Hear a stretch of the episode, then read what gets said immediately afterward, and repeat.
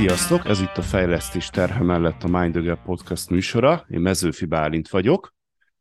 Épp testben, épp lélek, van egy ilyen régi ősi igazságunk, szólásunk, ami hát megfogalmazza számunkra azt, hogy az igazi jól lét az csak akkor érhető el, hogyha nem csak a lelkünket, hanem a testünket is formáljuk, illetve van egy nagyon érdekes szavunk, ez a lélek jelenlét, ez tudomásom szerint ez a magyar nyelv egy ilyen sajátossága, más idegen nyelvekben ez nem létezik. Ez arra vonatkozik, ahogy a neve is mondja, hogy amikor a lélek jelen van a testben. Tehát amikor olyan módon tudunk tudatosan működni, hogy ez a két dolog, ez a két entitás, ez egymással szimbiózisban, harmonikusan, holisztikusan működik. A kérdés a mai adásunkban az az, hogy hogyan függ össze ez a két dolog. Ugye régebben ezt lelkinek vagy szellemileg nevezték, ugye ami nem a testi, ma inkább úgy fogalmazzuk meg talán, hogy ez a mentális működés, tehát minden, ami az agyunkban történik, meg a, ami az érzelmeinkben történik, az érzelmi rendszereinkben, Szóval, hogy ez, illetve a testünk, a fizikai működésünk hogyan függ össze. És az a helyzet, hogy ennek van egy, az orvostudományban is egy dedikált területe, ez pedig az életmód orvostan, aminek innár, immáron már két éve van magyarországi tagozata is, és e nézet, vagy ez, ezen tagozat képviselői többek között ezeket az összefüggéseket keresik. Példának néhány témát, amivel foglalkozik, az a szemlélet, a teljes igénye nélkül, tehát hogyan táplálkozzunk helyesen, hogyan mozogjunk, az alvásminőség, de ugyanúgy az is, hogy a koncentrációnkat hogy tudjuk fenntartani, hogyan tudunk tudatos módon jelen lenni, mondjuk a munkánkban, vagy, a, vagy éppen a szabadidőnkben, a hétköznapjainkban, de ugyanúgy benne van itt a, a témák között az is, hogy az érzelmeinket hogyan szabályozunk, a társas kapcsolatainkat hogyan menedzseljük, és még akár az is, hogy mi a mi küldetésünk, mi a mi szenvedélyünk, hogyan találjuk meg ezt, és hogy hogyan teljesedjen ki az életünk ezáltal, és mindezek együttesen hogyan hatnak az egészségünkre és a jól létünkre. Mai beszélgető partnerem Lenger Jelena, aki a Longevity projekt kezdeményezés társalapítója, a Longevity projektet dr. Márki Ádám orvossal együtt alapította Jelena öt évvel ezelőtt, és hogy ez a csapat, ez a Longevity projekt csapat, ennek a holisztikus szemléletnek egy jeles képviselője is alkalmazója Magyarországon, nem csak magánszemélyeknek szóló előadásokat tartanak, hanem nagyon jelentősen dolgoznak, nagyon nagy érdeklődés övezi az ő munkáikat a vállalati területen is, tehát vállalati programokat, egészségprogramokat is tartanak, és hogy jelenával arról fogunk beszélgetni a mai adásban, hogy hogyan függ össze test és lélek, egyáltalán hogyan gondolkozzunk erről, és hogy mit tudunk tenni azért, hogy, hogy így összességében jól érezzük magunkat. Úgyhogy jelen a üdvözöllek a műsorban, rólad hogy azt lehet tudni, hogy érdemes tudni, hogy eredetileg közgazdás végzettséged van, és hogy egy felsővezetői multi, egy multinacionális cégnél felsővezetői karrieredet hagytad ott körülbelül öt éve, azért, hogy ezzel foglalkozz, majd érdekes erről is, hogyha beszélni, hogy ez hogy jött, vagy hogy miért, miért épp ez a téma, meg miért, miért pont a váltás, és hogy nagyon köszönöm, hogy időt tudtál fordítani erre a beszélgetésre, hiszen nemrég fejezted be Debreceni Egyetem egészségtudományi karán az egészségfejlesztés szakot, tehát ha minden igaz, akkor néhány napja adtad be a diplomádat, amihez a diploma munkádat, szakdolgozatodat, amihez ezúton is gratulálok. Szóval, hogy üdv a, a műsorban, nem tudom, hogy jól fogalmaztam-e veled kapcsolatban, van-e valami, amit még szeretnél ezt hozzátenni? Üdvözlöm én is a hallgatókat, köszönöm szépen Berlint, hogy itt lehetek, és igen, minden rendben volt, minden szerintem tökéletesen hangzott el. Köszönöm szépen a bemutatást. Köszönöm szépen. No, hát akkor kezdjük azzal, hogy mi ez az életmód orvostan. Én, én ezzel a kifejezéssel bevallom őszintén, nem nagyon találkoztam, még itt a műsor előtt beszélgettünk is arról, hogy ez most életmód orvoslástan, vagy ez hogy van, és és nem, hanem így nevezték el magyarul. Mit akar ez tulajdonképpen? Ha jól tudom, akkor ez a, a gyökere annak, amivel ti foglalkoztok. Nagyon szívesen, nagyon-nagyon szeretek erről beszélni természetesen, és egyáltalán nem csoda, ne érezd rosszul magad attól, hogy nem hallottál még róla, mert egy meglehetősen új disziplináról van igazából szó az evidencia alapú orvosláson belül. Tehát, hogy alapvetően a nyugati típusú evidencia alapú orvoslásnak egy nagyon fiatal ágazatáról van szó. Nagyjából 20 éve kezdtek el ezzel egyébként Amerikában foglalkozni intenzívebben. Tizen jó pár éve szerveződöttek köré már szakorvosi társaság is, és most már szakvizsgázni is lehet néhány éve. Életmódorvostamból alapítótársam dr. Márki Ádám volt egyébként az első magyar orvos, aki kint Amerikában szakvizsgázott ebből a területből, de hogy mi ez? Az életmód orvostan igazából arra törekszik, hogy összegyűjtse mindazokat az információkat, amelyek tudományos kutatások alapján már rendelkezésünkre állnak az életmód és az egészség összefüggéseiből, és ezek alapján evidencia alapú ajánlásokat fogalmazzon meg, ebből tananyagot készítsen, és a, a végcél nyilván az, hogy az életmód bekerüljön az orvoslásba, a nyugati típusú evidencia alapú orvoslásba is, megfelelő helyet kapjon a gyógyszeres kezelések, illetve az egyéb műtéti és egyéb beavatkozások mellett egy fontos eszközként az orvosok eszköztárában. Úgyhogy igazából az életmód orvostani társaság tevékenysége nagyrészt edukációt fed le, edukálni az orvostársadalmat, edukálni ugye az egészségügyi dolgozókat, ugyanúgy úgy egy nagyon fontos ágazat az, hogy hogyan edukáljuk a lakosságot, és ugye itt nagyon fontos szerepet látunk a vállalatoknál, hiszen egyébként a munkaképes korú felnőtt lakosságot itt lehet a legjobban elérni, ilyen típusú információval, és nyilván cél egy idő után majd az, hogy akár gyerekkortól a helyes életmódelveket beépítsük az oktatásba. Úgyhogy ez adja igazából a, az alapját, a szakmai alapját annak, amit mi csinálunk, mi elsősorban a vállalati vonalon mozgunk ezen belül. És az életmód orvostan végső soron az foglalkozik, hogy konkrétan mik azok az evidencia alapú életmód elvek, amelyekről tudjuk bizonyítékok alapján a jelenleg rendelkezésünkre álló legjobb minőségű tudományos adatok alapján, hogy hozzájárulnak ahhoz, hogy hosszabb életet élhessünk, és azt egészségesebben tehessük, tehát sokáig éljünk, de ne romló egészségügyi állapotban, hanem minél alacsonyabbra csökkentsük a krónikus betegségek kockázatát. És egyébként abszolút azt mutatják az adatok, azt mutatja minden tendencia, hogy ezek az életmódelvek, ezek egészen egyértelműen egyrészt segítik a megelőzést, tehát abszolút a primer prevenciót, az, hogy ki se alakuljanak krónikus betegségek, ha lehet az életünkben, vagy legalábbis minimálisra csökkentsük ezek kockázatát, de abban is nagyon nagy szerepük van, hogy hogyha már kialakult valamilyen bajunk, akkor azt akár szinten tudjuk tartani, hogy ne romoljon tovább, akár, és látszik, hogy nagyon hatékony tud lenni ez, ez az életmód, terápia, életmód beavatkozás, akár bizonyos krónikus betegségek visszafordításában is. Ez nagyon jól uh, hangzik nekem, azért is, mert emlékszem ilyen vitákra, amit uh, akár kollégákkal folytatok, hogy lépten nyomon felmerül ez, hogy hát a, a nyugati orvoslás az nagyon ilyen betegségközpontú, tehát állandóan műteni akar, állandóan gyógyszerrel akar tömni, és hogy ugye orvos csak akkor látok, amikor valami bajom van, és akkor a, a másik serpenyőben meg mondják, hogy hát ott vannak a keleti gyógymód, meg a nem tudom én milyen, te, ilyen-olyan terápia, most nem mondok nevet, tudnék ezred, de nem akarok senkit megbántani, aminek semmilyen hogy mondjam, tudományos alapja nincs, ettől még akár működhet is, de hogy, hogy mintha így jelenne meg, hogy a tudomány az valami ilyen fájdalmas és ö, félelmetes dolog, gondoljunk a fogorvosra, vagy bármilyen ilyen orvosi rendelőbe menésre, versus ott van a másik, a, a, a kicsit ilyen spirituális dolog, és akkor ezek szerint létezik a kettőnek egy olyan ötvözete, ami egyszerre hát ugye úgy mondják amúgy evidence-based, tehát hogy egyszerre, hogy is van ez vagy, hogy ilyen bizonyítékokon alapuló, tehát igen, szó szerint, tehát az orvostudomány által igazolt módon működik, és mégis, mégis holisztikus, tehát mégis az egészségre figyel, és nem annyira a betegségre.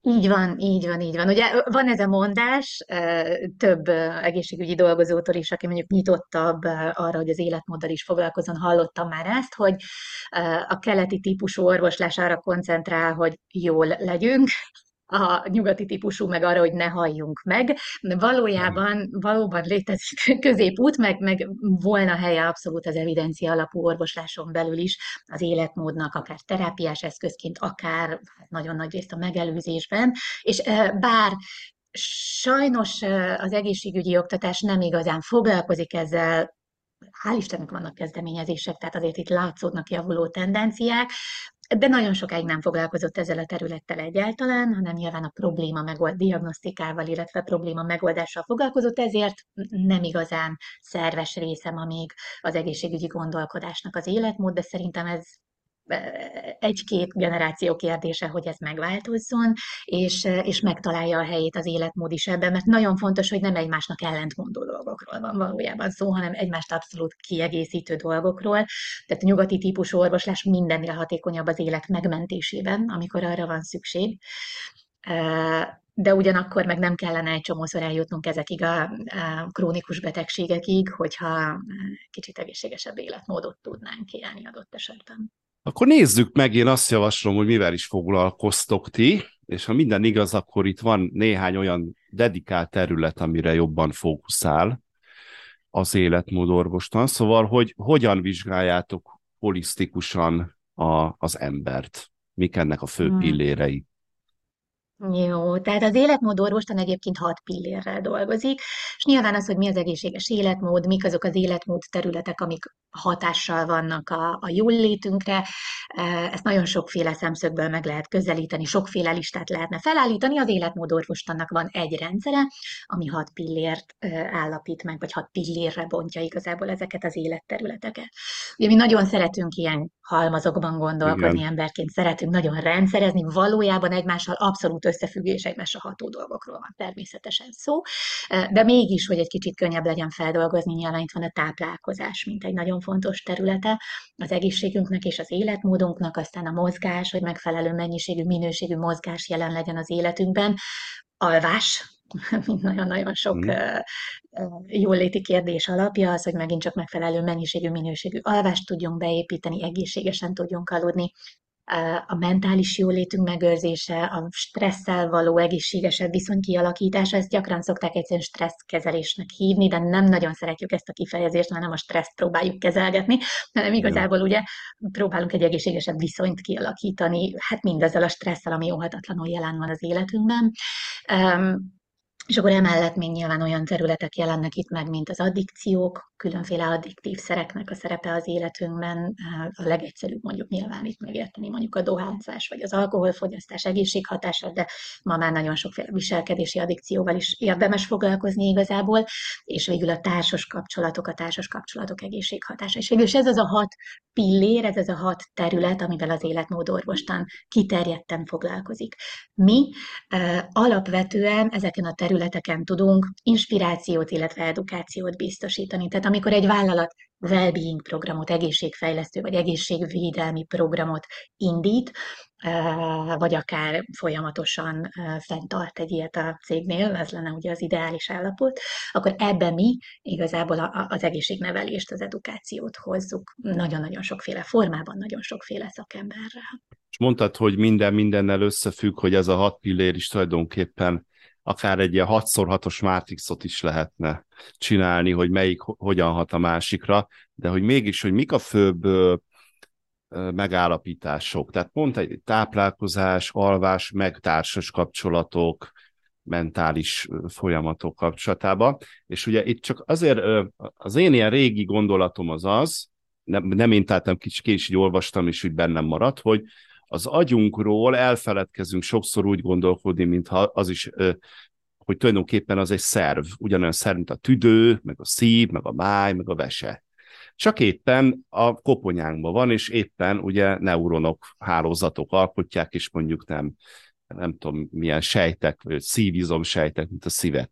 De hogy ugyanúgy egy szerv, és ugyanúgy működik, mint egy szerv, a, a fizikai rendszerünk része is egyúttal. És hogy ez, ezért érdekes nekem legalábbis ez, hogy, hogy hogyan hatnak a fizikai tényezők azokra, amit hát korábban ilyen lelki dolgoknak neveztünk, nem tudom, alvás, táplálkozás, ilyesmi, szóval, hogy vannak-e akár olyan meglepő megállapítások, vagy meglepő ilyen dolgok, amik kiderültek mostanában, amiről talán érdemes beszélni. Mm. Uh, igen, nyilván nagyon sok, hogy most meglepő vagy nem, azt nem tudom megítélni, de nagyon-nagyon Neked sok valószínűleg már nem, de van. hogy milyen érdekes. Igen, ugye, aki ebben él, az már szinte azt gondolja, hogy ez biztos mindenki tudja, de, de nyilván nem mindenkinek teszi ki a hétköznapjait, hogy erről olvasson, hogy ezzel foglalkozzon, hál' Istennek, mert sok egyéb dolgot is kell csinálni az életben. Um, de igen, persze, persze, nagyon-nagyon sokféle összefüggés van. Most csak mondjak egy ilyen életből vett példát, Például az, hogy hogy milyen napunk lesz, az ott kezdődik, hogy hogyan aludtunk. Az, hogy megfelelő minőségű alvást tudtunk-e az éjszaka folyamán produkálni, az múlik azon, hogy, hogy hogyan ettünk előtte, hogy milyen megküzdési technikáink vannak mondjuk így a stresszel kapcsolatban, és ha jól alszunk, akkor tipikusan azt mutatják a kutatások, hogy jobb döntéseket hozunk utána a táplálkozással kapcsolatban a nap folyamán.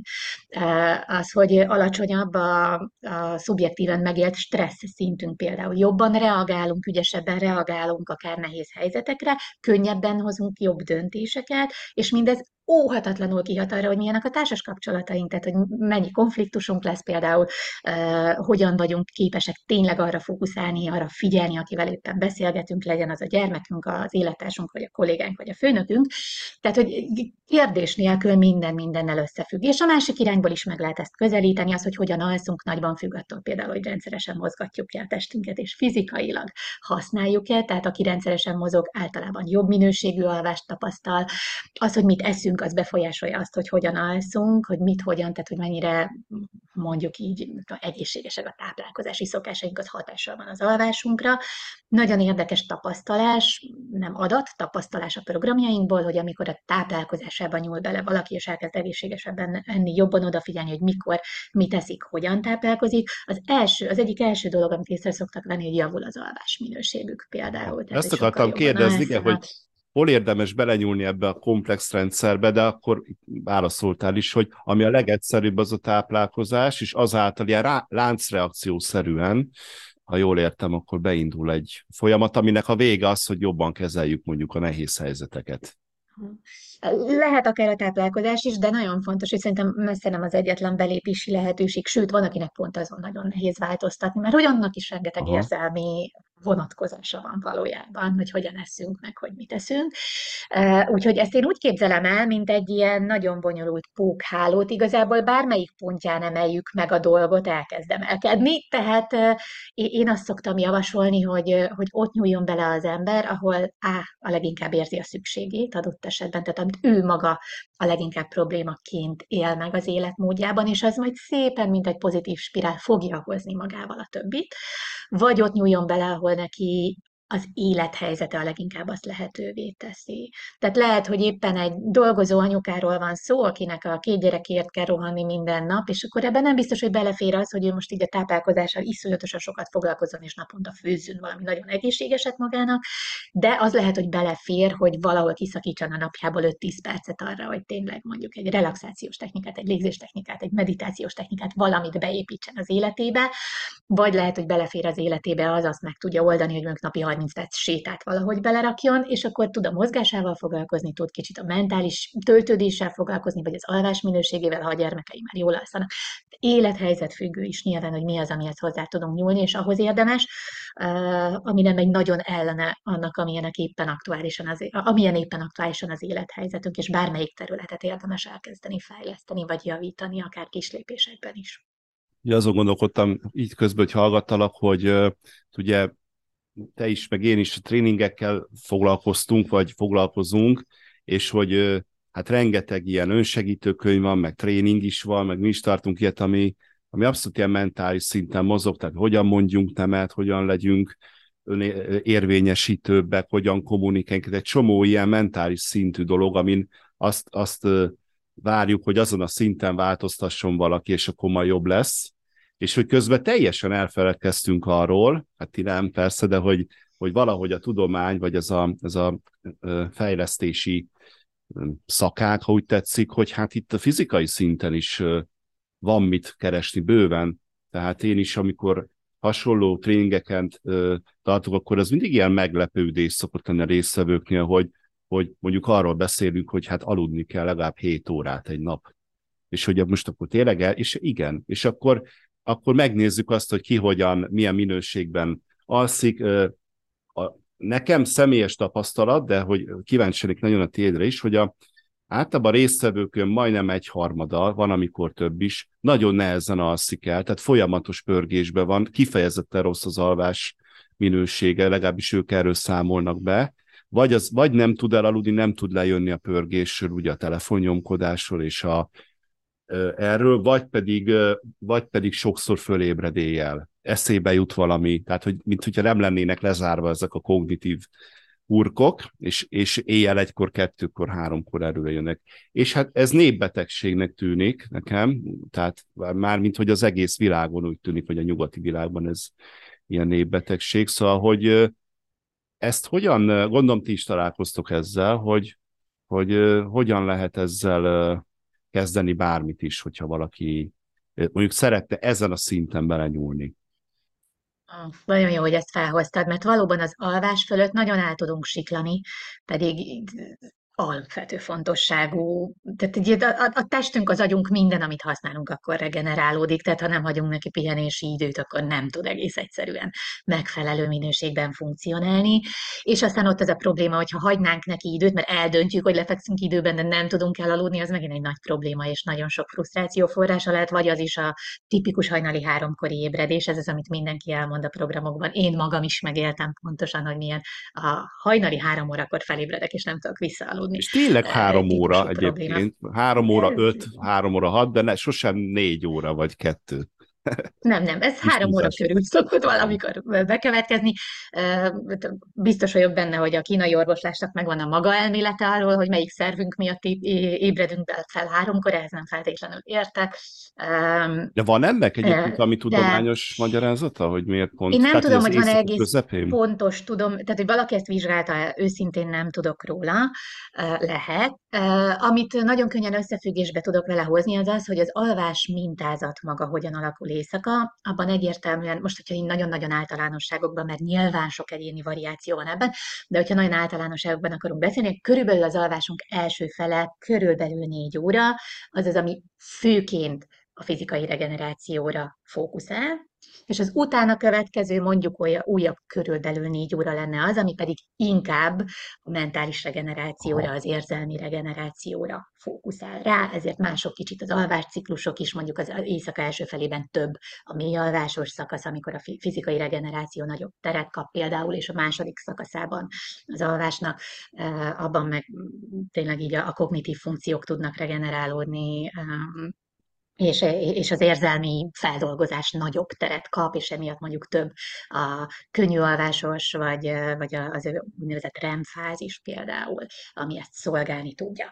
És szóval az van, hogy ugye az agyunk mindig priorizálja a rövidtávú túlélést, ahhoz pedig az kell, hogy fizikailag rendben legyünk. Aha. Na hát, hogyha 11-kor lefekszünk aludni, akkor hajnali háromra, Igen. ezen egyébként nagyjából túl vagyunk, és hogyha egyébként pedig nagyon stresszesek vagyunk, vagy túl sok kávét ittunk délután, vagy uh, egész egyszerűen, én nem tudom, nem tanultunk meg rendesen átaludni, és akkor hajnali háromkor ezen túl vagyunk és felébredünk. Tehát hogy nekem van egy ilyen elméletem erről, hogy valahol ott azon a ponton a, a minimum, aminek meg kell történnie mindenáron megtörténik. Ugyanakkor tényleg az a tapasztalatunk, hogy amikor, a, amikor az életmód valamely területében, például a táplálkozás nagyon erős összefüggést mutat ezzel, belenyúlnak az emberek, sokkal jobb minőségűvé válik az alvásuk, és sokkal könnyebben átalusszák például ezt a hajnali három órás ébredést is, de nyilván ehhez kell az is, hogy, hogy napközben is legyenek akár olyan technikáink, amivel a stresszt egy picit ki tudjuk ereszteni. De van ez a kép, nagyon szeretem, aki, aki a mikorosztályunk, ő még emlékszik talán a Safi nevű rajzfilmre, amikor a fogalmam sincs, mi volt a neve ott a gonosz embernek, de ugye mindig így gőzölgött a feje, és akkor egy ilyen, mint egy kuktán így kiengedte a gőzt a feje tetejét. De tulajdonképpen, hogy azt szoktuk mondani, hogy ha vannak napközben 5-10 perces olyan rutinjaink, amivel egy picit tudunk ebből a gőzből engedni, relaxációs technikák, légzés technikák, meditációs, mindfulness technikák, nagyon-nagyon sokféle módszer létezik rá, és tulajdonképpen mindegyik jó erre, hogy egy picit elkezdjük ezt a feldolgozást napközben is, adjunk teret arra, hogy egy picit befele figyeljünk, egy picit magunkkal foglalkozunk, Tudom, hogy nevetségesnek hangzik, a legtöbb racionális gondolkodású embernek teljesen viccesnek hangzik, hogy 5 perc számít, számít, és, és egy picit tudunk ebből a gőzből leereszteni, és akkor nem éjszaka robban le az egész a fejünkről. Hát igen, mert ez ilyen ön, önmagát gerjesztő folyamat, hiszen ha rosszul alszunk, akkor nehezebben éljük meg ezeket a helyzeteket, nem tudjuk meg, átvisszük ugye másnapra, hogy na majd akkor holnap ezzel foglalkozunk, és akkor bekapcsol éjjel háromkor az agyunk, hogy, hogy akkor most már neki holnap van, mert ő már túl van azon a négy órán, ha jól értettem, és akkor elkezd Igen. ezen agyalni, és akkor rossz, megint megéljük, hogy rosszul alszunk, nem hozunk jó, jó döntést, és akkor ez így szépen egy mm. ilyen szép spirálba be Igen. tud fordulni. És persze vannak trükkök, technikák, amiket meg lehet próbálni azért, hogy az ember jobb minőségű alvást produkáljon. Az első és legfontosabb, hogy egyszerűen priorizálni kell az alvást, el kell dönteni, hogy elég időt hagyunk rá. A második lépés, amit tenni tudunk, az az, hogy az, az egészséges elalvást segítő rutinokat vezetünk be. Tehát ha végig gondoljuk, hogy gyerekkorunkban erre neveltek minket, mi is erre neveljük a gyermekeinket, nem? Hogy szépen megvan az a rutin, uh-huh. hogy lefürdünk, pizsama, mesét olvasunk, jó éjszakát puszi, leoltjuk a villanyt, lefekszünk aludni, és a gyermekek erre, hát én látom a saját gyerekeimben is, hogy teljesen rászoknak, és igazából az éberségi szintjük ezzel a folyamattal így szépen így megy lefelé, és mire leoltjuk a villanyt, tényleg már mindenki így az alvás közelében van, hát a felnőtt agy ugyanígy működik, tehát ugyanúgy szükségünk lenne ezekre a lelassulási rutinokra, legyen az bármi, lehetőleg ne a telefonunk, ugye, Igen. de mi ezt már nem tartjuk be, mert valamiért csak a gyerekeknek tartjuk fenn, mi azt vágyjuk, hogyha dolgoztunk 11-ig, akkor így lecsukjuk a laptopunkat, és lefekszünk aludni, akkor most elvárjuk az agyunktól, hogy aludjon. Nyilvánvalóan nem fog. Tehát amikor nem adtuk meg neki ezt a lehetőséget, hogy ő is egy picit lelassuljon, nem volt meg az a fél óra, ami erről szólt, tényleg lehet lehet az egy meditáció, egy relaxáció, egy kedves esti beszélgetés, egy nyilván nem koffeint tartalmazó te amellett a társunkkal lehet az, a zuhanyzás lehet, az, az olvasást kinek még ki lehet találni, de hogyha nem adjuk meg magunknak ezt a lelassulást, ilyen rutinokkal, akkor, akkor nem várhatjuk el az agyunktól, hogy így most aludjon el. Mert mi azt mondjuk neki. Igen. Az alvás Egyébként, megtörténik, azt nem megcsináljuk. Igen, hát az élet más területén is egyébként így szeretünk úgy gondolkodni az agyunkról, mintha ez egy számítógép lenne, de nem az, tehát hanem az egy szerv. Tehát nem például multitaskingot se tud, meg nem úgy működik, hogy bekapcsolom, kikapcsolom, stb., hanem egyszerűen van egy ritmusa, van egy, van egy íve a működésének, és hogy hát majd lehet, hogy ezer év múlva, amikor már mesterséges intelligencia lesz, vagy a felhőbe lőjük a tudatunkat, akkor már másképp fog működni ez, de most így működik. Beszéljünk egy kicsit arról, hogy hol jönnek be ebbe a képbe a cégek. Ugye ti dolgoztok sok vállalattal is, és itt az adás előtt beszélgettünk is erről, hogy ez egy izgalmas kérdés, hogy egyáltalán azt megvizsgálni, hogy a, a cég, mint munkáltatónak tulajdonképpen mi köze van, vagy hol kapcsolódik ő, vagy hol kapcsolódhat ahhoz, hogy nekem, mint munkavállalómnak milyen az egészségem. Ugye ez kényes terület azért, most nyilván orvosi például alkalmassági vizsgálatok vannak, de itt azért olyanokról beszélünk, hogy alvásminőség, táplálkozás, tehát azért ez rendesen a munkavállalóknak a hétköznapjaiba bele, belenyúl ez a, ez a téma. Nyilván a munkáltatónak az érdeke, hogy minél egészségesebb, minél, minél magasabb jólétszintű munkavállalói legyenek, de hogy ti ezzel, ezzel a dilemmával hogy találkoztatok? Igen, ez egy nagyon izgalmas kérdés, egy nagyon izgalmas etikai kérdés is nyilván, és nem is vagyok benne biztos, hogy egy százszázalékos pontos választ tudok adni, inkább szempontokat tudok felvillantani ezzel kapcsolatban. Nagyon-nagyon különböző gondolkodásmódokat tapasztalunk ezzel kapcsolatban egyébként. Nyilván picit felmerül az, hogy nekem munkáltatóként mi közöm ahhoz, hogy hogy alszik a munkavállaló, meg hogy most, most egyébként mi teszik, tehát olyanba hogy szóljak bele. Nyilván nem, nem, nem mindenki azt teszik, amit akar, tehát nem szólhat bele a munkáltató nyilván.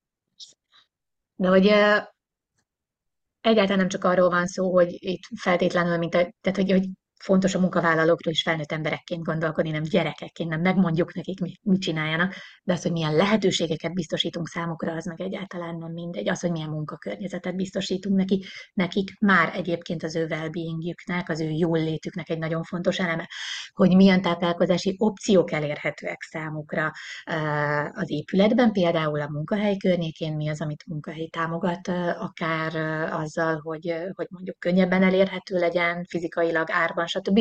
Azzal már tudjuk őket segíteni természetesen. A döntés mindig a munkavállalói, de a körülményekben viszont nagyon-nagyon nagy beleszólása van a munkáltatónak. Tehát nagyon fontos azt látni, hogy nem megmondjuk nekik, de nem arról van szó, hogy itt a munkáltató bármit is megmondhat ezzel kapcsolatban a, a, a munkavállalóinak, de teremthet számukra megfelelő körülményeket. És ugyanígy a munkáltató lehet az, aki biztosítja az ezzel kapcsolatos edukációt például a munkavállalók számára, és természetesen nem teheti kötelezővé, mert mi alapján mondjuk azt a munkavállalónak, hogy már pedig neked kötelező stresszkezelő tréningre járnod. Hát most Hát én hát azért találkoztam én ezzel a jelenséggel. Tudom, én is találkoztam már ezzel, és teljesen kontraproduktív. Tehát Igen. nyilvánvaló, hogy semmi értelme annak, hogyha kötelezővé teszik azt, amit a munkavállaló egyébként nem szeretne, Igen. mert hogy még adott esetben ez egy csoportos program, akkor a többiek élményét is elrontja, eh, hanem ez egy lehetőség, amit fel lehet kínálni azoknak, akik egyébként eh, érzik, hogy ezzel szeretnének valamit csinálni,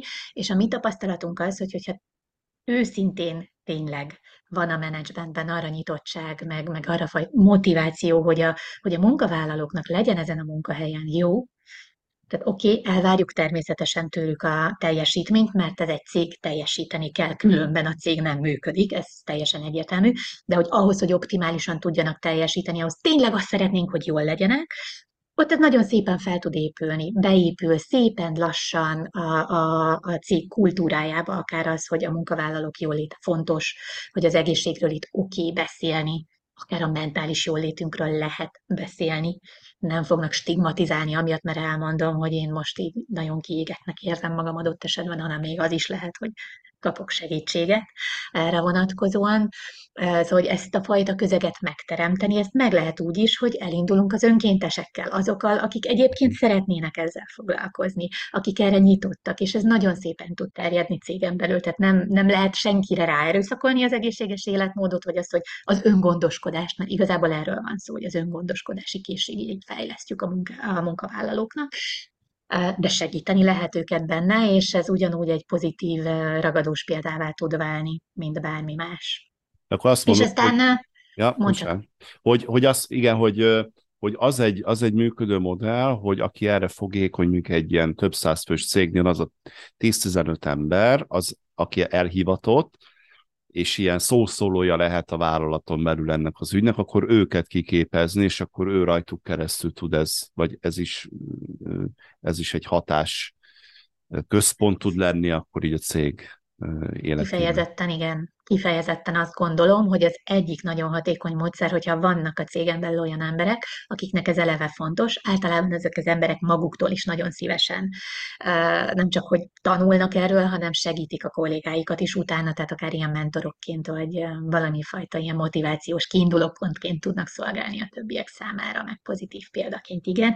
Ez egy nagyon jó módszer, de nyilván akkor, akkor tud igazából jól működni az egészségfejlesztés, az egészségvédelem, a well well és ki hogy hívja a jól létprogram egy vállalaton belül, hogyha annak sok rétege van, és, és átszövi igazából a, a kultúráját a cégnek, tehát benne van az is, hogy például mondjuk, amikor a vezetőket fejlesztjük, akkor, akkor azokat a készségeiket is fejlesztjük, amelyek egyébként az ő, az ő csapatukban dolgozó munkavállalók jólétére nagyon nagy hatással vannak, például, hogy hogyan kommunikálnak velük, hogyan adnak visszajelzést, felismerik-e, amikor, amikor, amikor mondjuk adott esetben a stressz már túlzottan sok problémát okoz a csapat egyes tagjainak, tudnak-e nekik segíteni, tehát nem csak a hard skilleket fejlesztjük, ha úgy tetszik, hanem a softokat is. Ez ugyanúgy hozzátartozik, mint az, hogy egyébként egészségnapot is szervezünk, meg mint az, hogy és egyébként van egy csomó olyan egyéb edukációs programunk, ami, amit, amit rendelkezésére bocsátunk igazából a munkavállalóknak. És igen, láttam olyan példákat, ahol ahol akár ezek önkéntes szerveződésként is meg tudnak indulni, és van, ahol meg mondjuk egy, egy lelkes HR csapat, vagy egy lelkes vezető kezdi el igazából ezt, de előbb-utóbb ez, ez nagyon szépen be tud húzni a cég életébe, sok szinten. Igen, hogyha megkérdezel egy hárvezetőt vagy ügyvezetőt kisebb cégnél, hogy ez a téma szimpatikus-e neki, szeretné ezt, akkor szerintem száz százalékuk azt mondja, persze, fontos, hiszen az elsődleges szempont, hogy a, hogy a egészségesek legyenek fizikailag is, mentálisak is a munkavállalói, és közben ugye ezt mondja mindenki, de hogy lehet látni azt, hogy a gyakorlat az meglehetősen szór, tehát például, hogy most beugrott beugrott, beugrottak azok a cégek, most már azért kevesebb van, de régebben láttam, hogy mondjuk egy álláshirdetésben azt olvasom, hogy stressztűrő képesség az nagyon fontos a cégnél, tehát hogyha ilyet látok, akkor nekem rögtön az ugrik be egy pszichológusként, hogy ott valami nem stimmel, tehát a másik meg, amikor rengeteg ilyen stresszkezelési tréninget kérnek, és nem azért, mert hogy a külső ügyfelek, hanem mert hogy belül olyan stresszes a hangulat, és hogy azt gondolják, hogy akkor az a megoldás erre, hogy akkor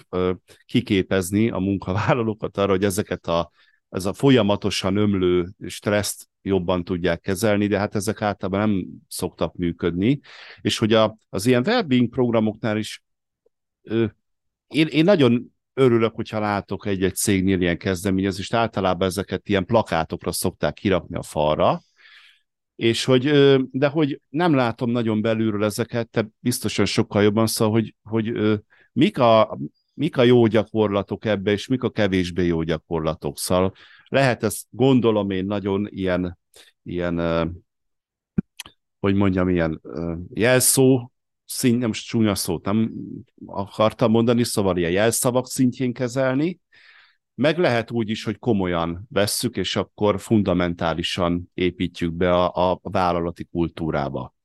Szóval te milyen jó megközelítéseket láttál? Hogyan érdemes mondjuk valakinek, aki most cégvezető vagy HR vezető, és hallgatja ezt az adást, és így megtetszett neki, akkor hogyan érdemes az első néhány lépést megtenni? Jó. Um, hát ez egy nagyon nehéz kérdés olyan szempontból, hogy nyilván nagyon nehéz egyértelmű recepteket adni, mert, mert én nem gondolom, hogy vannak egyértelmű receptek, hanem uh, pont ugyanúgy érdemes róla gondolkodni, mint bármilyen más komolyabb strukturális átalakításról vagy nagy projektről adott esetben, ami, ami a cégnek a kultúráját fogja érinteni. Uh, én azt gondolom, hogy egy ideális világban azzal kezdődne a dolog, hogy a vezetőség valóban elkötelezett amellett, hogy a, a munkavállalók jólétért tegyen, akkor először szeretne egy világos képet kapni adott esetben arról, hogy most mi a helyzet, mert azért lássuk be, hogy, hogy, hogy nem tehát, hogy sok szűrőn keresztül a, a felső vezetésig nem biztos, hogy minden probléma valóban abban a formában eljut, ahogy az egyébként a szervezetben van. És ez nem rossz vagy jó, ez egyszerűen csak van. ez, a, ez a hierarchikus szerveződésnek egy, egy sajátossága. Meg erről nem szívesen beszél, tehát most arról, hogy rosszul alszom, állandóan fölkelek, ugye nem is szívesen beszélnek erről, hogy nehogy gyengének, vagy rossz, rossz munkavállalónak tűnjenek a dolgozók. Tehát én, én ezzel találkozom, hogy, hogy, hogy szenvednek, küzd, küzdenek a munkavállalók, de ne, nagyon keveset beszélnek róla a cégnél, mert tartanak mm. attól, hogy esetleg akkor kirúgják őket, vagy nem kapnak meg egy előléptetés, vagy ilyesmi.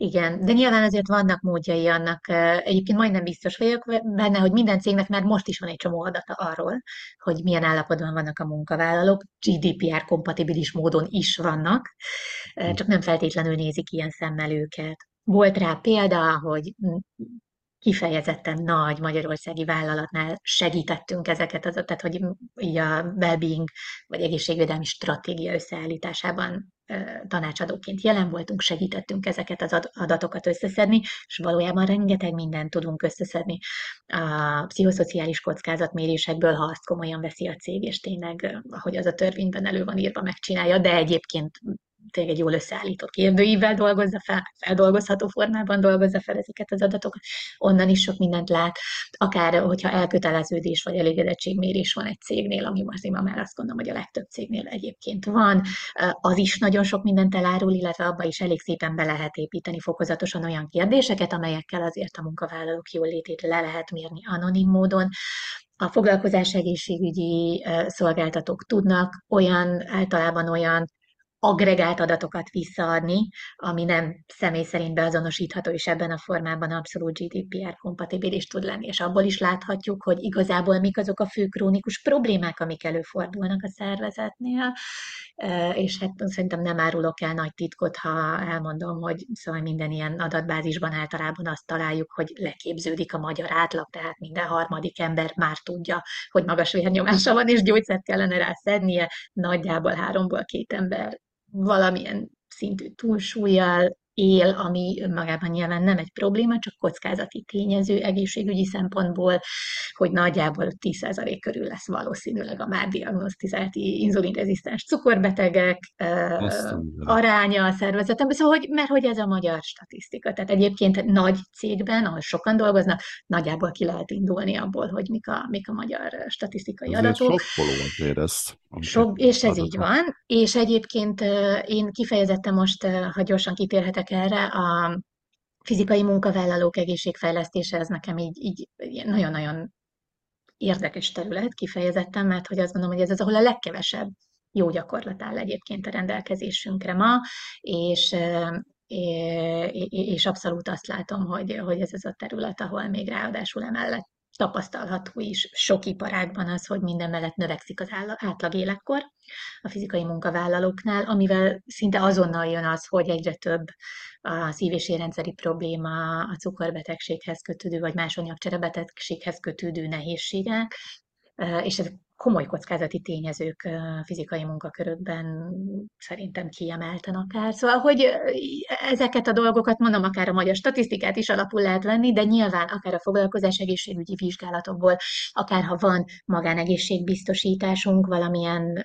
szolgáltatóval a cégnél, akkor onnan is lehet agregált adatokat visszakérni az eredményekről. Tehát egy olyan statisztikát, egy olyan éves jelentést el lehet tőlük kérni, hogy összesen hány ember volt vizsgálaton, abból hánynál mértek magas vérnyomást, ebből semmi nem lesz egyénileg beazonosítható, és most csak konkrét példákat mondok, hogy milyen, vagy, vagy legalább milyen típusú uh, egészségproblémákat találtak, milyen típusú szűréseket vettek például igénybe a munkavállalók nem beazonosítható formában, ebből azért kapunk egy nagyon-nagyon szép képet arról, szép, mondjuk, hogy egy hmm. realisztikus képet hmm. arról, hogy milyen a fizikai állapota adott esetben a munkavállalóknak, és akkor egyébként láthatjuk nyilván a betegszabadságoknak az alakulását, akár azt meg lehet nézni, hogy évről évre hogyan alakul a, azoknak a száma, akik, akik a foglalkozás egészségügyi vizsgálatok alapján mondjuk úgy találtatnak, hogy nem alkalmasak a munkakörük elvégzésére valamilyen betegség miatt, vagy csak korlátozottan, ez főleg fizikai munkakörökben abszolút nagyon hamar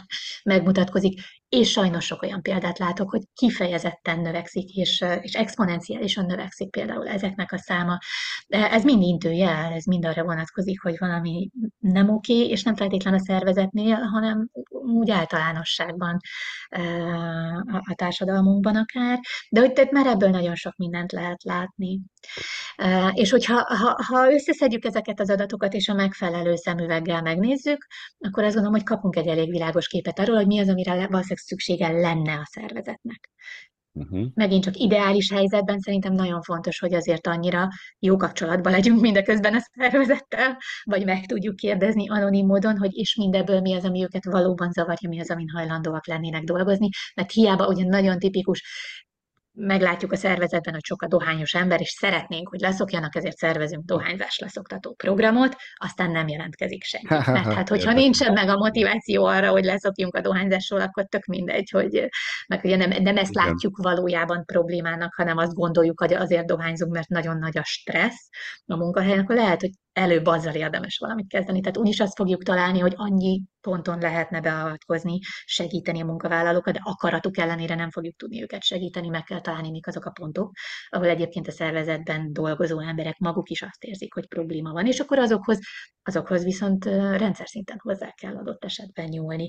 És mindemellett, amit egyébként meg mi elsősorban tudni hozunk, vagy tudunk hozni ezekbe a programokba, az az, hogy a munkavállalókat segíteni az öngondoskodási készségeik fejlesztésében. Legyen szó akár a fizikai egészségükről, hogyan gondoskodjanak magukról, legyen szó akár tényleg a mentális vagy az érzelmi jóllétükről. És akkor ebben a formában nagyon gyakran akár hosszabb pszichológiai rugalmasságfejlesztő programokat szoktunk tartani, akár teljes életmódváltó csoportokat szoktunk végigvinni cégekben, meg nyilván sok előadást, workshopot tartunk ezek, ezekben a témákban. És látok különbséget egyébként a kék galéros, fehér galérosok között, tehát hogy a, az irodai, inkább szellemi munkát végző, inkább ülő munka, és hogy valami más jellegű stresszt élnek át, inkább ezt az állandó pörgés, hajtás, nyom, ilyen, ilyen mentális nyomást. A, a kék galéros dolgozók meg inkább ez a fizikai, fizi, fizikai megterhelés, sokszor valóban ez a, én azt gondolom, hogy ilyen nagyon egészségtelen életmód, mondjuk 10-12 órákat plusz túlóra van, hogy egy héten hat napot, ami elvileg ugye nem lehetne, de mivel most már munkaidőkeret, azt is lehet, tehát hogy hogy van lehetőség arra, hogy teljes mértékben kizsigereld magad fizikailag, hogyha fizikai munkavállaló vagy, és közben meg egy ilyen elképesztően monoton munkavégzéssel is társul. Tehát én, az én fantáziám az az, hogy, hogy lehetnek különbségek az ő hát hogyha holisztikusan nézem az ő egészségi állapotukban, hogy ti ezzel találkoztatok-e, és ha igen, akkor hol, vagy mi az, ami működik náluk? Hú, de örülök, hogy ezt így megkérdezted. Ez a szakdolgozatom témája egyébként kifejezetten Na. ez volt, ezen dolgoztam, meg ezt próbáltam itt igazából kutatni az elmúlt időszakban, hogy vajon mik azok a speciális szempontok, amiben a fizikai munkavállalók egészségfejlesztése mondjuk különbözhet a, a mondjuk, hogy a fehér kalléros vagy szellemi foglalkoztatású munkavállalókéhoz képest, és vannak azért egyrészt ugye a munkavégzésből adó különbségek, de vannak egészen más jellegű különbségek is, amik tapasztalhatóak. Kicsit más típusú adott esetben az alap probléma, tehát nyilván egyből rátapintottál a lényegre azzal, hogy a, szellemi foglalkozásúaknál általában a mentális jólét megőrzése kerül fókuszba, a, a, a mentális stressz és, és az időmunka, hogyha a fizikai részét nézzük, az egyértelmű. Viszont azt látjuk, hogy például a, az egészségfejlesztő programokban, ahol és mi ragaszkodunk is ez, hogy ezek önkéntesen igénybe vehető programok legyenek, ott messze-messze túl reprezentáltan jelennek meg a fehér galéros munkavállalók, a szellemi foglalkoztatások, tehát hogy adott esetben egyértelműen nyitottabbak arra, hogy egyáltalán a témakörről beszéljenek, illetve az egészséghez fűződő hmm. viszonyuk egészen más. Addig azt látjuk, hogy a, a fizikai munkavállalók esetében nyilván vannak olyan speciális kockázati tényezők, amik, amiket mondjuk a szellemi foglalkozásúak nem feltétlenül ismerhetnek, amilyen például a műszakos munkavégzés, tehát, hogy a cirkadián ritmust felborító hát munkavégzés igen. például adott esetben, aminek nagyon komoly egészségkárosító kockázatai lehetnek, és erre nagyon oda kellene figyelni adott esetben, hogy hogyan lehet ezeket mitigálni. Um, mert lehet, tehát hogy azért, az, azért lehet ezt jobban meg rosszabbul csinálni egyértelműen, akár szervezeti szinten, akár egyéni öngondoskodás szintjén is. Um, és hát valóban általában azért azt is lehet látni, ez a statisztika általában azt mutatja, hogy a fizikai munkavállalók, a fizikai munkakörökben dolgozó munkavállalók hát alacsonyabb jövedelemmel rendelkeznek, és azért a, a jövedelmi szint, az iskolázottsági szint és az egészséges szokások erős összefüggést mutatnak az LF és mindenfajta egészségtanulmány szerint. Úgyhogy itt az egészségedukáció nagyon fontos, de egészen másfajta eszközökhez kell, kell kell fordulni, az biztos. Nincsenek egyébként fix receptjeim erre nekem sem, uh-huh. de, de vannak azért jó gyakorlatok a szakirodalomban, de azt látni kell, hogy ezek nem olyan dolgok, hogy így tartunk egy tréninget és megoldódik. Nyilván itt hosszú-hosszú folyamatokról van szó. Igen, egy-egy, ugye én dolgoztam én is sokat fizikai dolgozókkal, műszakos rendben dolgozókkal, és akkor ilyen döbbenet, hogy ilyen 5-10 perc alatt megebédelnek, valami gyorsan magukba tömnek, nyilván azt meg se rágják rendesen, mert hogy annyi szünet van, van, tehát hogy, tehát, hogy ilyen teljesen, hogy mondjam, szembe megy a biológiával sokszor maga a munkavégzésnek a, a körülményrendszere is, és hát nehéz ügy valóban. Jó lenne ez, hogyha például azt látnánk, hogy eznek ezt támogatandó elindul valami mondjuk ilyen jogszabályi szinten, de mondjuk én pont az ellenkezőjét látom sajnos, de ez most egy másik téma. Azt, azt, arról még egy kicsit beszéljünk így a vége felé, hogy, hogy ha mondjuk látnátok egy olyan szervezetet, és akkor most maradjunk szerintem a, a fehér galérosoknál, azt mondtad, hogy inkább az a, az a, abból van több, ahol, ahol ugye mindenféle adatok, bekért adatok, kérdőívek, anonim adatok alapján azt látjátok, hogy retteltes a helyzet, tehát minden szempontból borzasztó, viszont mondjuk a cég nagyon elkötelezett, hogy ezen javítson.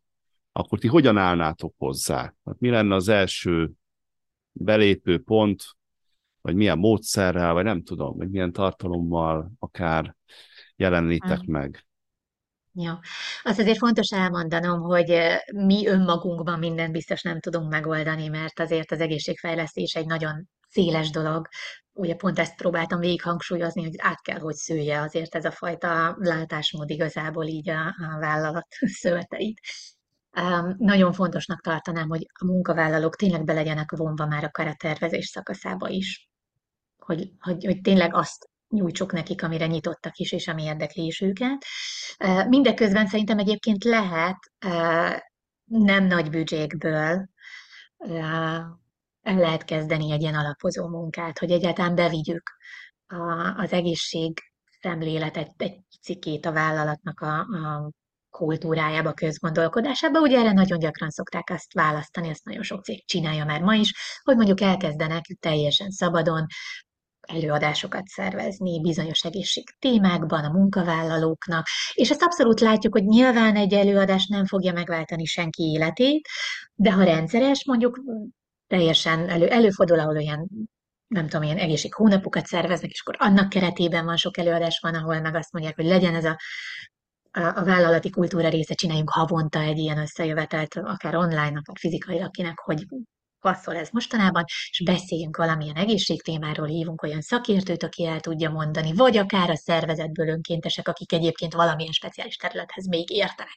Ők jönnek el és mondják, és akkor még tényleg lehet így a büdzsével is ügyesen játszani, hogy ne kerüljön sokba.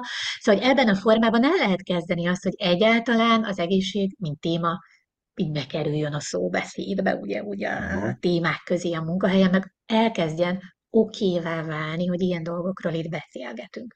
Nyilván mindenki olyan szintig, ameddig neki az, ameddig neki az vállal. Mert itt senki nincs belekényszerítve, hogy megosszon, hogy, hogy bármit csináljon. És ez tud egy jó alapot teremteni ahhoz, hogy közben egyébként elkezdjük azt a munkát, hogy és egyébként mire lenne itt igazából szükség. Mi az, amiben segítségre lenne szükség. És Ezeket az előadásokat nagyon sokszor szoktuk hozni egyébként mi, és akkor elég hamar kiderül, hogy mik azok a témák, amikre meg kifejezetten nyitottak a munkavállalók, vagy amiben kifejezetten szeretnének szeretnének segítséget, és akkor abba az irányba tudunk tovább menni. Van két olyan terület, amivel nagyon sokat foglalkozunk, láthatóan ezek így hamar megfogják őket. Az egyik az, hogy, hogy a fizikai egészség kapcsán szinte minden cég nyújt már valami fajta mozgástámogatást, vagy mozgásprogramot, de mondjuk a táplálkozásban sokkal kisebb a támogatás, és akkor mi például egészségesebb táplálkozás kialakításában, oktatással, hosszabb programmal nagyon sokféle formában támogatjuk a munkavállalókat, az arra nyitott munkavállalókat, illetve a másik pedig az, hogy a változásokhoz hogyan tudnak ügyesebben viszonyulni, a stresszhez hogyan tudnak ügyesebben viszonyulni, és akkor itt a pszichológiai rugalmasság fejlesztésével foglalkozó, egyébként nagyon praktikus és kifejezetten vállalati környezetre kialakított programokkal tudunk tovább menni, és mindezt nagyon-nagyon sokféle edukációs anyaggal még ki lehet egészíteni. De azt is fontos látni, hogy mindez nem helyettesíti azt, hogy egészséges legyen a munkakörnyezet, és hogy egészséges legyen a légkör. Tehát, hogy ne egy toxikus igen. légkörben kelljen dolgozni. Hát igen, akkor, ha jól értem, ez abszolút ilyen partnerségben a klienssel történik, és nem be, bevisztek valamit oda, hanem hogy elkezdtek együtt gondolkodni, hogy mi lenne jó változtatni, vagy mire helyezzünk több fókuszt mondjuk a következő időszakban. Izgalmas hangzik. Utolsó kérdésem az az lenne itt a beszélgetésben, hogy nagyon sok témáról, területről beszéltél, lehet, hogy nem fog, nem fog, nem leszek szimpatikus, hogy, hogy ilyenre kérlek, de hogyha csak egy valamit tanácsolnál, vagy emelnél ki ezek közül, hogyha valaki azt mondja, hogy igen, én szeretnék egészségesebben élni, úgy unblock, akkor mi az az egy dolog, amire figyeljen jobban mostantól? Ugye mondtam, hogy nem leszek szimpatikus. Igen, de nagyon szimpatikus vagy, de nem tudok egy dolgot kiemelni. Nem lehet, aha. Biztos. Nem tudok, Nincs nem tudok, ilyen, mert, ahol- hogy, mert hogy Aha. főleg, hogyha egyénről beszélünk, akkor annyira az ő adott élethelyzete határozza meg, hogy mire van neki valójában Aha. most szüksége. Ha kifejezetten egy, valami, egy valamire kellene szervezetként koncentrálnom mondjuk most a következő évben, akkor így a jelenlegi helyzetben én egyértelműen arra, arra különítenék el eszközöket, erőforrásokat, időt, energiát, hogy a kiégés megelőzését segítsen, vagy akár a már kialakult, majdnem biztos vagyok, hogy ott lévő nagyon erős kiégett helyzetet próbáljuk meg kezelni, és segítsük a munkavállalókat abban, hogy jobb eszközeik legyenek a mindenféleképpen jelenlévő nehéz helyzeteknek a, a megélésében, a, a stresszel egészségesebb viszonyt tudjanak kialakítani, jobban tudjanak gondoskodni magukról, akár fizikailag, akár mentálisan, akár pénzügyi szempontból például, tehát mondjuk a pénzügyi jólét ugyanúgy nagyon fontos szerintem jelen helyzetben kifejezetten fókuszba került, tehát én egyértelműen arra próbálnék fókuszálni, hogy komplex megközelítéssel segítsem őket a, a kiégés megelőzésében és vagy visszafordításában, mert hogy nagyon ijesztő számok jönnek ki ezzel Igen. kapcsolatban. Itt az elmúlt két-három év nehézségei kezdenek így megjelenni számokban és a szervezetekben. És hát ugye a jövő év, az még egy nagy kérdőjel. Lehet, hogy a szörrakja az írapontot még sok esetben is. Ez tök jó ö, hallani ezt, hogy, hogy tényleg így figyeljenek oda azokra, akik ö, így lemaradoznak, vagy úgy, vagy esetleg meg elbotlanak, elesnek, hogy, hogy a cég egyébként lehet a munkáltató egy ilyen megtartó közeg, vagy egy ilyen figyelő szem is, aki nem hagyja, hogy nem hagy senkit az út szélén. Csak most, hogy ezt De a lózungot mondjam, csak most Igen. ugye nem lózunk értelemben. Oké, okay, hát nagyon köszönöm jelen a beszélgetést. Lenger Jelenával beszélgettem, én Mezőfi Bálint voltam. Test és lélek kapcsolatáról, holisztikus szemléletről, életmód orvoslásról.